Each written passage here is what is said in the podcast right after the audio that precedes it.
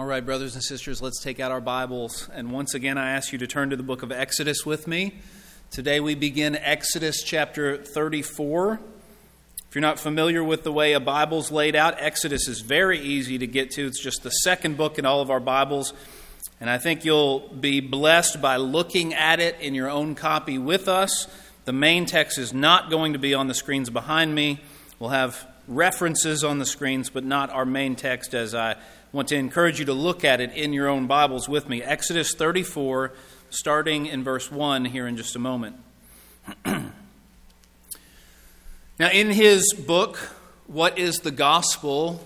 A man by the name of Greg Gilbert, pastor and author, writes a, uh, a made up story of two people who are going to visit God and one of them has never been to visit God before, and so the other one is kind of introducing him to God. And here is what he writes He says, Let me introduce you to God.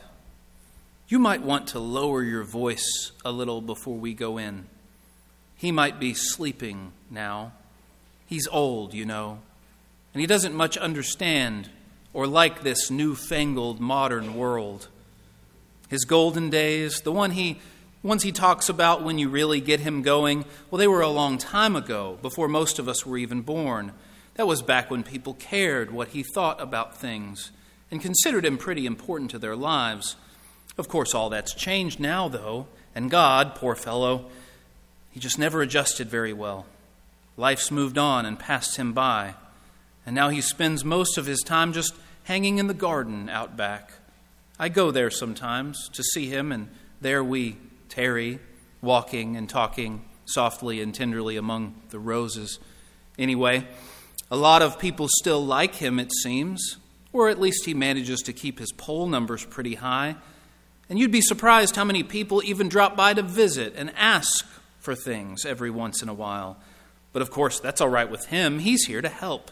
Thank goodness all the crankiness you read about sometimes in his old books, you know, having the earth swallow people up, raining fire down on cities, that sort of thing.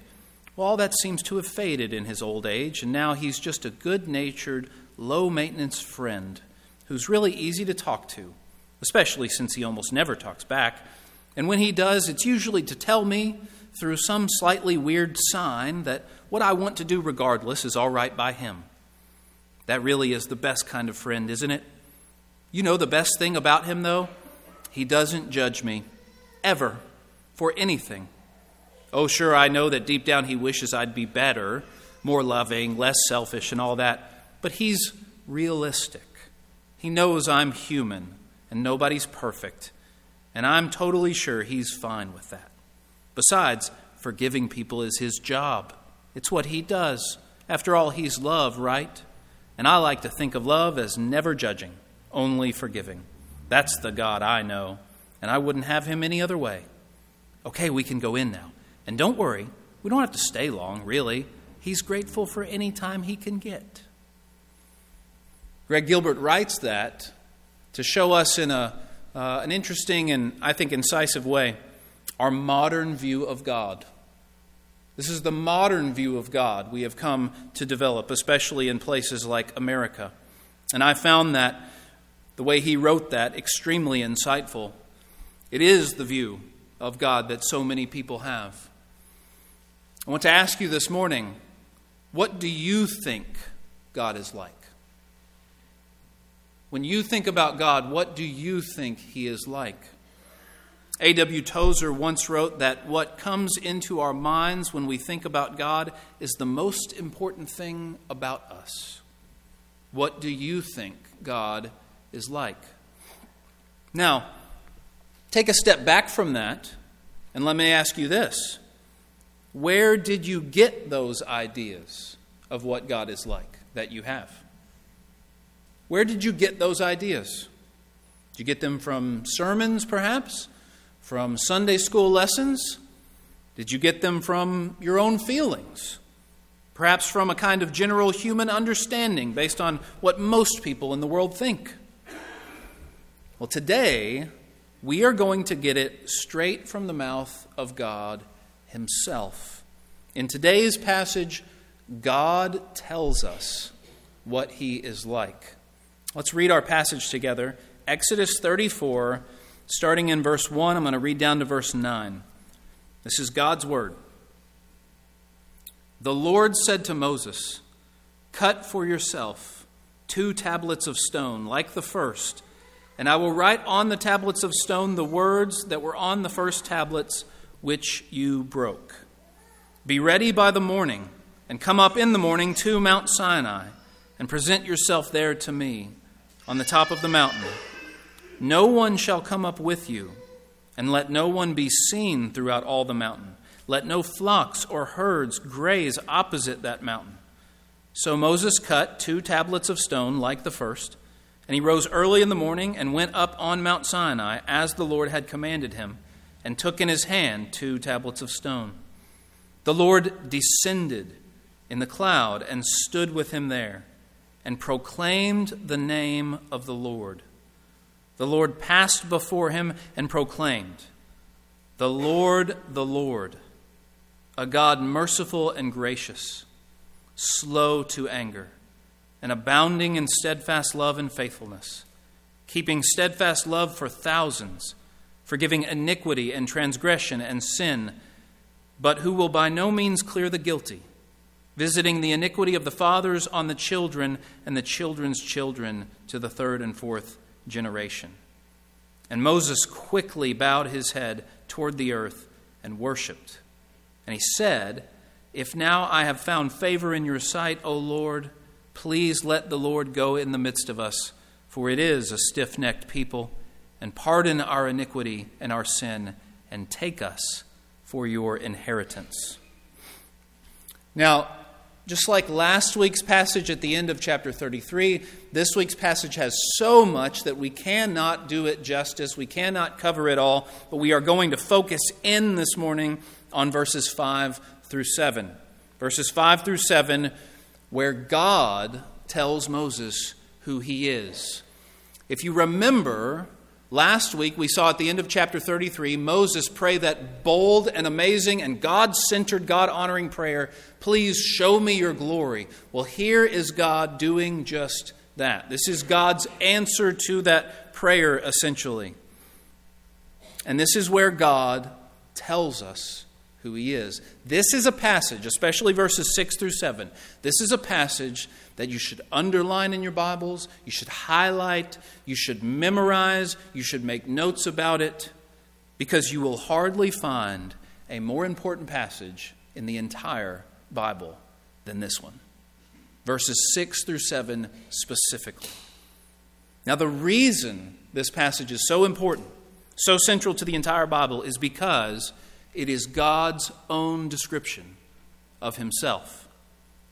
We have got all kinds of passages throughout the Bible where other people tell us about God, where other people tell us who He is. And yes, all of those passages in the rest of the Bible are God's words. They're God's inspired words, inspired by His Holy Spirit. But they are other people writing them down, other people telling us who God is. But here, here, this is straight from God's own mouth. That's why it's so important. That's why it's so central. Dane Ortlund, in his book Gentle and Lowly, says, Short of the incarnation, this is perhaps the high point of divine revelation in all the Bible. In this text, we climb into the very center of who God is. I think that's exactly right. This self proclamation from God here reverberates out as you read the rest of the Old Testament. It reverberates out. What I mean by that is, you will find as you read through the Old Testament other authors, the other biblical authors, referring to this time and time and time again, to this very passage, especially verses 6 and 7. I found, at least in my own study this week, at least 15 obvious and explicit references to verses 6 and 7 throughout the rest of the Old Testament, and there are many, many more subtle references to it. Let me show you just a couple, give you a feel for what I'm talking about. For instance, David's words in Psalm 86, verse 15, where David says, But you, O Lord, are a God merciful and gracious, slow to anger, and abounding in steadfast love and faithfulness. Do you see how he's using that exact language that God uses for himself here in Exodus 34 6 through 7? David had internalized this. He was thinking, no doubt, about this very passage when he wrote that psalm, Psalm 86.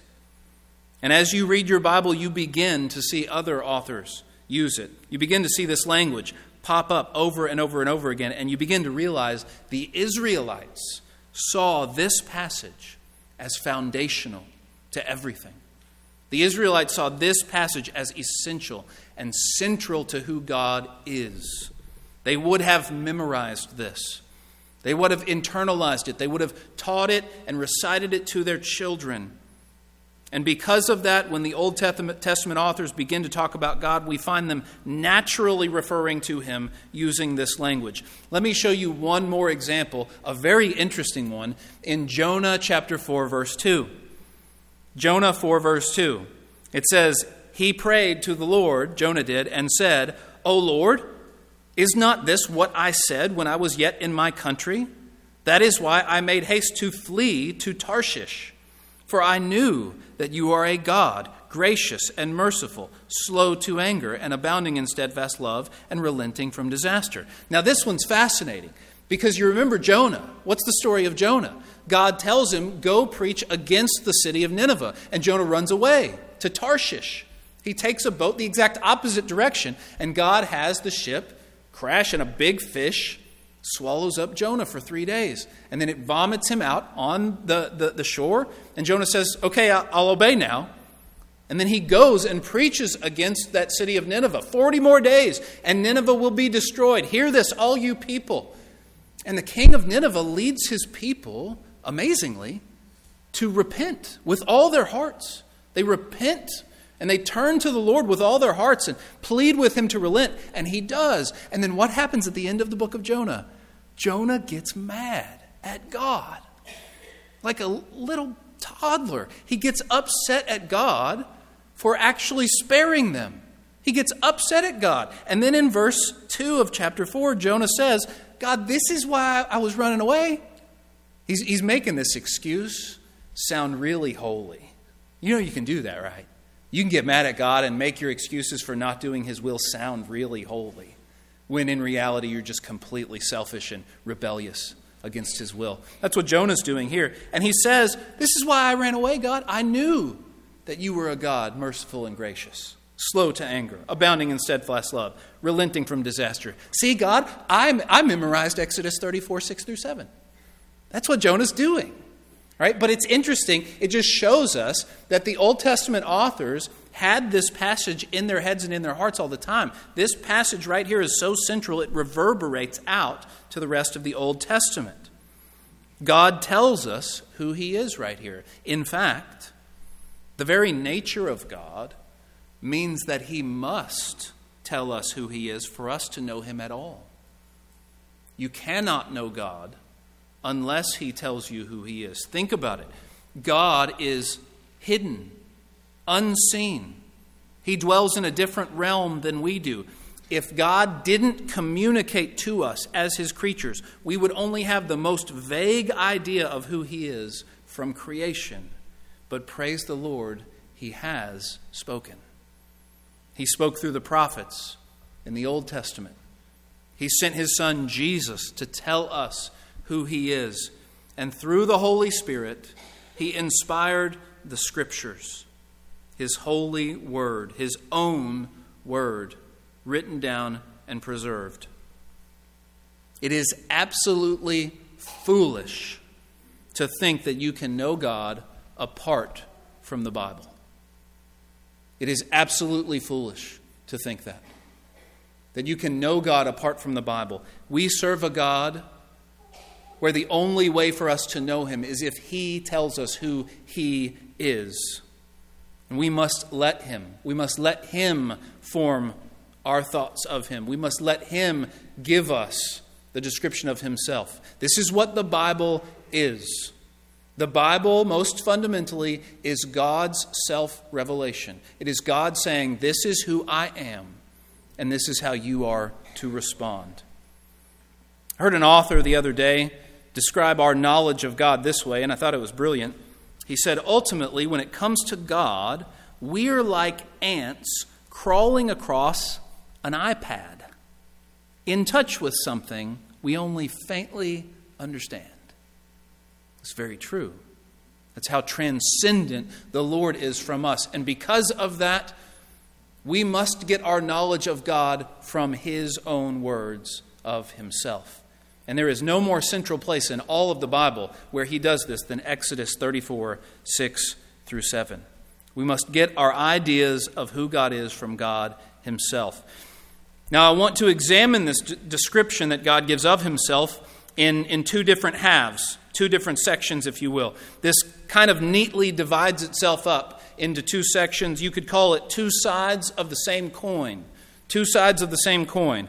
And I want to use Romans 11:22 as a way to kind of organize it for us. Romans 11:22, just really the first sentence in Romans 11:22 which says this. Note then the kindness and the severity of God. That's what Romans 11:22 says. Note the kindness and the severity of God. It just so happens that God's own description of himself divides up neatly into those two categories, and that's how we're going to look at it this morning. The kindness of God first, and then the other side of the coin, if you will, the severity of God. So, first, let's look at God's kindness. God's kindness. I want to reread verse 6 to the middle of verse 7. Look at it with me, if you will, in your own Bibles. It says, The Lord passed before Moses and he proclaimed, The Lord, the Lord. Now, right there is kind of the introduction. Right there, God is saying, The Lord, the Lord. This is me. This is who I am. I'm about to describe myself. The Lord, the Lord. You might put a colon after that. The Lord, the Lord. And then what does he say? A God merciful and gracious, slow to anger and abounding in steadfast love and faithfulness, keeping steadfast love for thousands, forgiving iniquity and transgression and sin. This is God's kindness. This is the, the one side of God's nature, if you will. Now, when God begins to describe himself, what is the first thing he says about himself? That tells us a lot, doesn't it? The first thing he said. If I were to come up to you, and let's say I didn't know you at all, was just meeting you for the first time, and I were to ask you, Who are you? Tell me what makes you you. Well, the very first thing that comes out of your mouth is going to be very telling to me. It's going to tell me a lot. The first thing that comes out of your mouth, right? Well, what is the first thing that God says about himself? The Lord, the Lord, a God merciful, and gracious. I'm thankful this morning that that's the first thing that came out of his mouth. Aren't you? He did not say, The Lord, the Lord, exacting and precise. He did not say, The Lord, the Lord, full of wrath and fury. He did not say, The Lord, the Lord, transcendent and holy. All those things are true. All of those things are true, but that's not the first thing he says. The first thing he says is he is merciful and gracious. Does that surprise you? That's the first thing God says of himself. This is God's very heart. It is his very heart. The first thing he says when he's defining who he is, he is merciful and gracious. This should give us great comfort great comfort. And it goes on, it continues. He says he is slow to anger. Slow to anger. That is the God that we serve. Slow to anger. He's not quick to anger, he is slow to anger. Sometimes the Bible will say he is long suffering or he is patient. It means the same thing essentially. It takes a lot to make God angry. Over and over again in the Bible, you will find this language that God is provoked to anger. The Israelites provoked him to anger by their grumbling, by their sin, whatever it was. It provoked his anger. It takes something to provoke God's anger because he is slow to anger. But the Bible never says his love must be provoked. It never says that. The Bible never says his love must be provoked. Love comes naturally for him. He is overflowing with mercy and grace. The, the next phrase in our passage right here, God says about himself, He is abounding in steadfast love. Abounding, overflowing with steadfast love. So many people today tend to think of God as having all this pent up anger and it's just ready to explode. And then we think of his love as slow to build, and you got to work really hard to earn it. But in reality, it's the exact opposite way around. It's the exact opposite. God's mercy and grace are pent up, ready to gush forth, and it's his anger that is slow to build. It's his anger that you actually have to work hard to see. Praise the Lord. This is the God we serve abounding in steadfast love and faithfulness.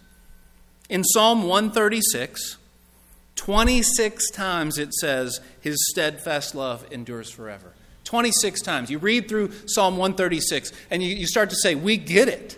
His steadfast love endures forever. But it, it's like a poetic picture of his overflowing steadfast love. He's abounding in it. It just keeps coming and coming and coming, which means he, he's got so much reserve, he can just give and give and give his steadfast love. In fact, what's the next phrase that he says about himself?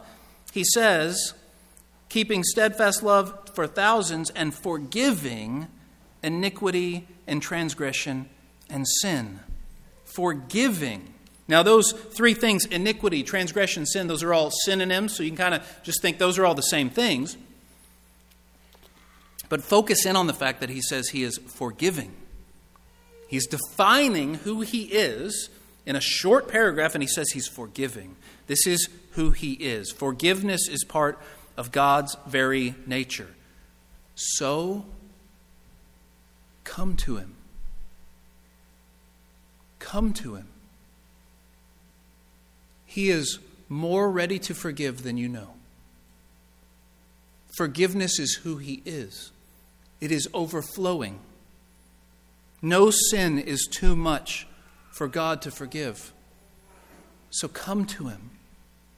Come to Him for mercy. Come to Him for grace. Come to Him for forgiveness. Come to Him for steadfast love. And don't be afraid to come to Him. Be afraid not to come to Him. Don't be afraid to come to God. He is ready and willing and even anxious to forgive. Listen to David's words about God in Psalm 103, starting in verse 10. He does not deal with us according to our sins, nor repay us according to our iniquities. For as high as the heavens are above the earth, so great is his steadfast love toward those who fear him. And as far as the east is from the west, so far does he remove our transgressions from us. As a father shows compassion to his children, so the Lord shows compassion to those who fear him. For he knows our frame, and he remembers we are dust. This is the God that we serve. This is how he describes himself. But remember, there's the flip side to the coin. The flip side to the coin, and that is, as Romans 11:22 says, God's severity. God's severity. Let's read the, the last part of verse 7. Look there with me, if you will.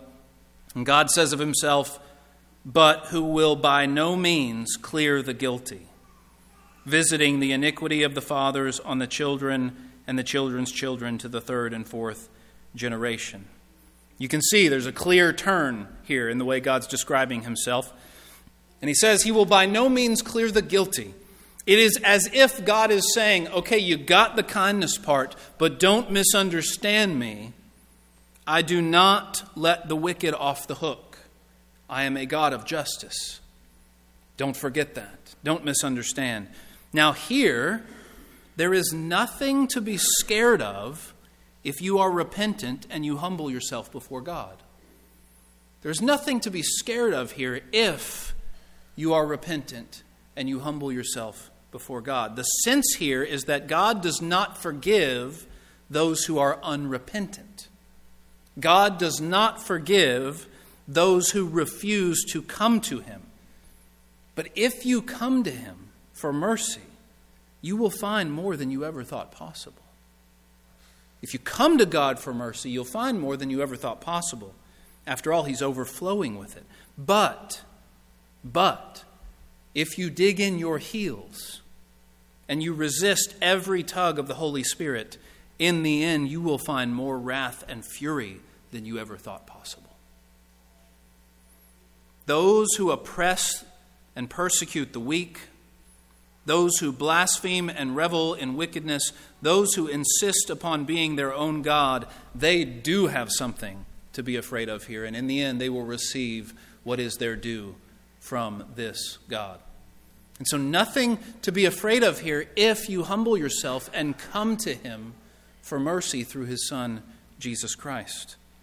Now, I think the most confusing of all of this passage, the most confusing part of it, comes at the very end of verse 7 there, where he says, visiting the iniquity of the fathers on the children and the children's children to the third and fourth generation. Does this mean that God punishes generations down the line for the sins of their parents or the sins of their grandparents? No. That's not what it means. Ezekiel 18:20 is very clear on this, along with a few other passages in the Bible, but I'll, I'll quote to you this one. Ezekiel 18:20, it says, "The soul whose sins shall die.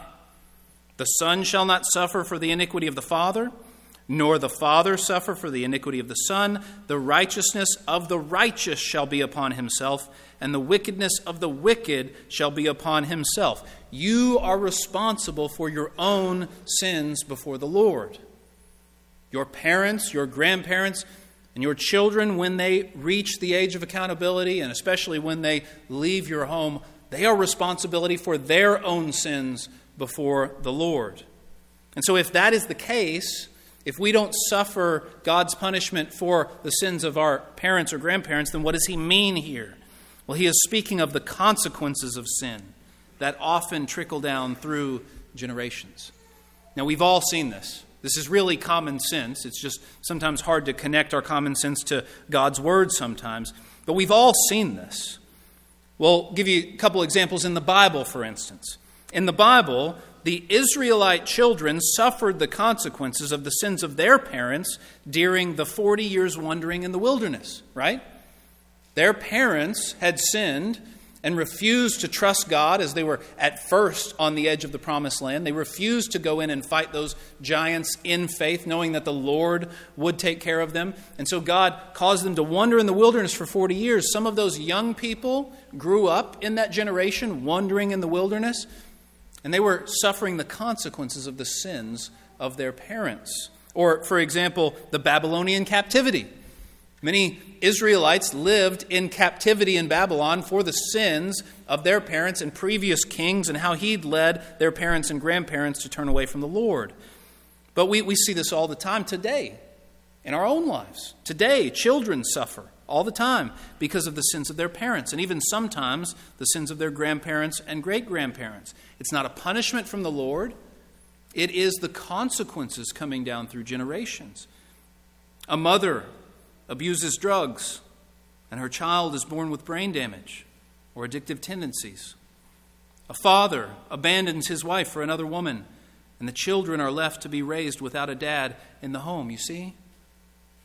The, the sins of us may be visited upon our children or our children's children, which is why we must heed this warning from God. We must heed this warning. Now, notice the language. Notice the language. He says, visiting the iniquity of the fathers on the children and the children's children. The fathers. He explicitly mentions us, dads. Now, of course, these things are true for both mothers and fathers, for both parents, but dads, he specifically mentions us.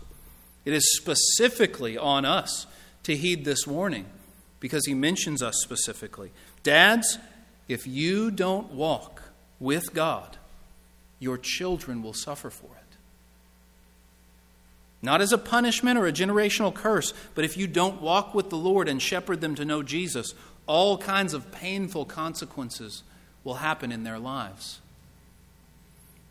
Dads, if you don't walk with God, what's going to happen? What's going to happen, dads, if you teach your kids to make peace with certain sins? What's going to happen, dads, if they watch your life and you are one person on Sunday and then a completely different person Monday through Saturday?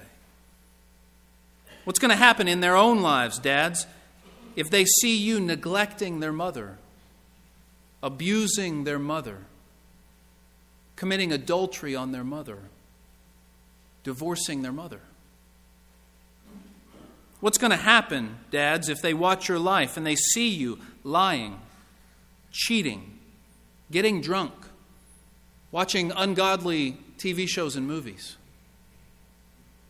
What kind of person are they going to grow up and become if you do not do the difficult, godly work of discipline now?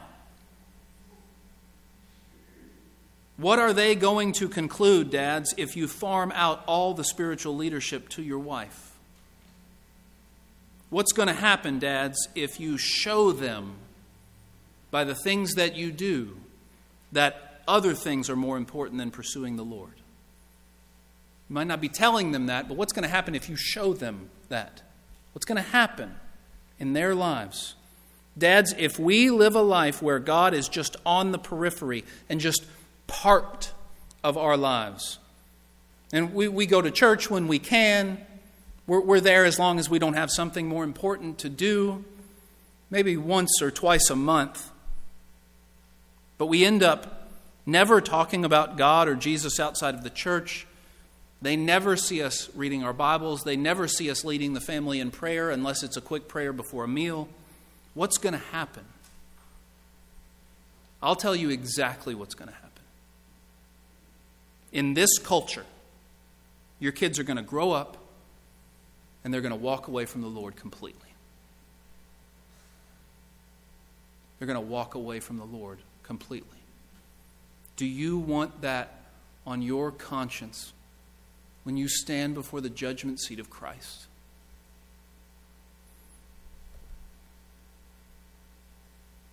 We must let God tell us who He is. That's what this passage is all about. Again, I return to Dane Ortlund's Gentle and Lowly. In that book, he writes The Christian life, from one angle, is the long journey of letting our natural assumption about who God is over many decades fall away, being slowly replaced with God's own insistence on who He is. In other words, let's work hard to let God tell us who He is because we read it from His own words in the Bible. Don't get your ideas of who God is from your own feelings or from popular culture or from what someone else tells you He's like. Go find out for yourself. Go find God for yourself. Here in Exodus 34, God tells us who He is. And He tells us both of His kindness and of His severity, right? We've just seen that. He tells us who He is. At the cross, God showed us who He is, both His kindness and His severity. At the cross, we see His kindness to us, His kindness to us in making a way to Himself, in extending forgiveness to any who would come to Him through Jesus Christ. We see his great kindness and his great love in offering up for us his own Son, his kindness. But we also see his severity to his Son, to Jesus himself, pouring out the full measure of his wrath upon Jesus so that Jesus would suffer for the sins of the entire world, so that Jesus would suffer what you and I deserve, so that you and I could get what Jesus only deserves. God's kindness and severity. He tells us who He is. Here in Exodus 34, He shows us who He is at the cross. And so, if this is the God who shows us that at the cross, and if this is the God, this God that tells us who He is here, if this is who He is, come to Him. Come to Him before you, you cannot make that decision any longer. Come to Him before it is too late. Come to Him before you don't have another chance. Right now, we're going to spend some time in prayer as we do each week. We offer this time immediately after the sermon for all of us to go pray individually to God and, and to, to do business with God in our hearts and in our souls, to respond to God and whatever He has just laid on our hearts through His Word. And so we encourage, we challenge each and every person who hears this right now to spend these next few moments in silent prayer right where you're at, praying to God and responding to what He just laid upon your heart. After a few minutes, of individual prayer, then we're going to come back together. We're going to sing an invitation song and have a time of invitation where anyone who needs to respond to God's word publicly can do so then. But before that, let's pray for just a few moments.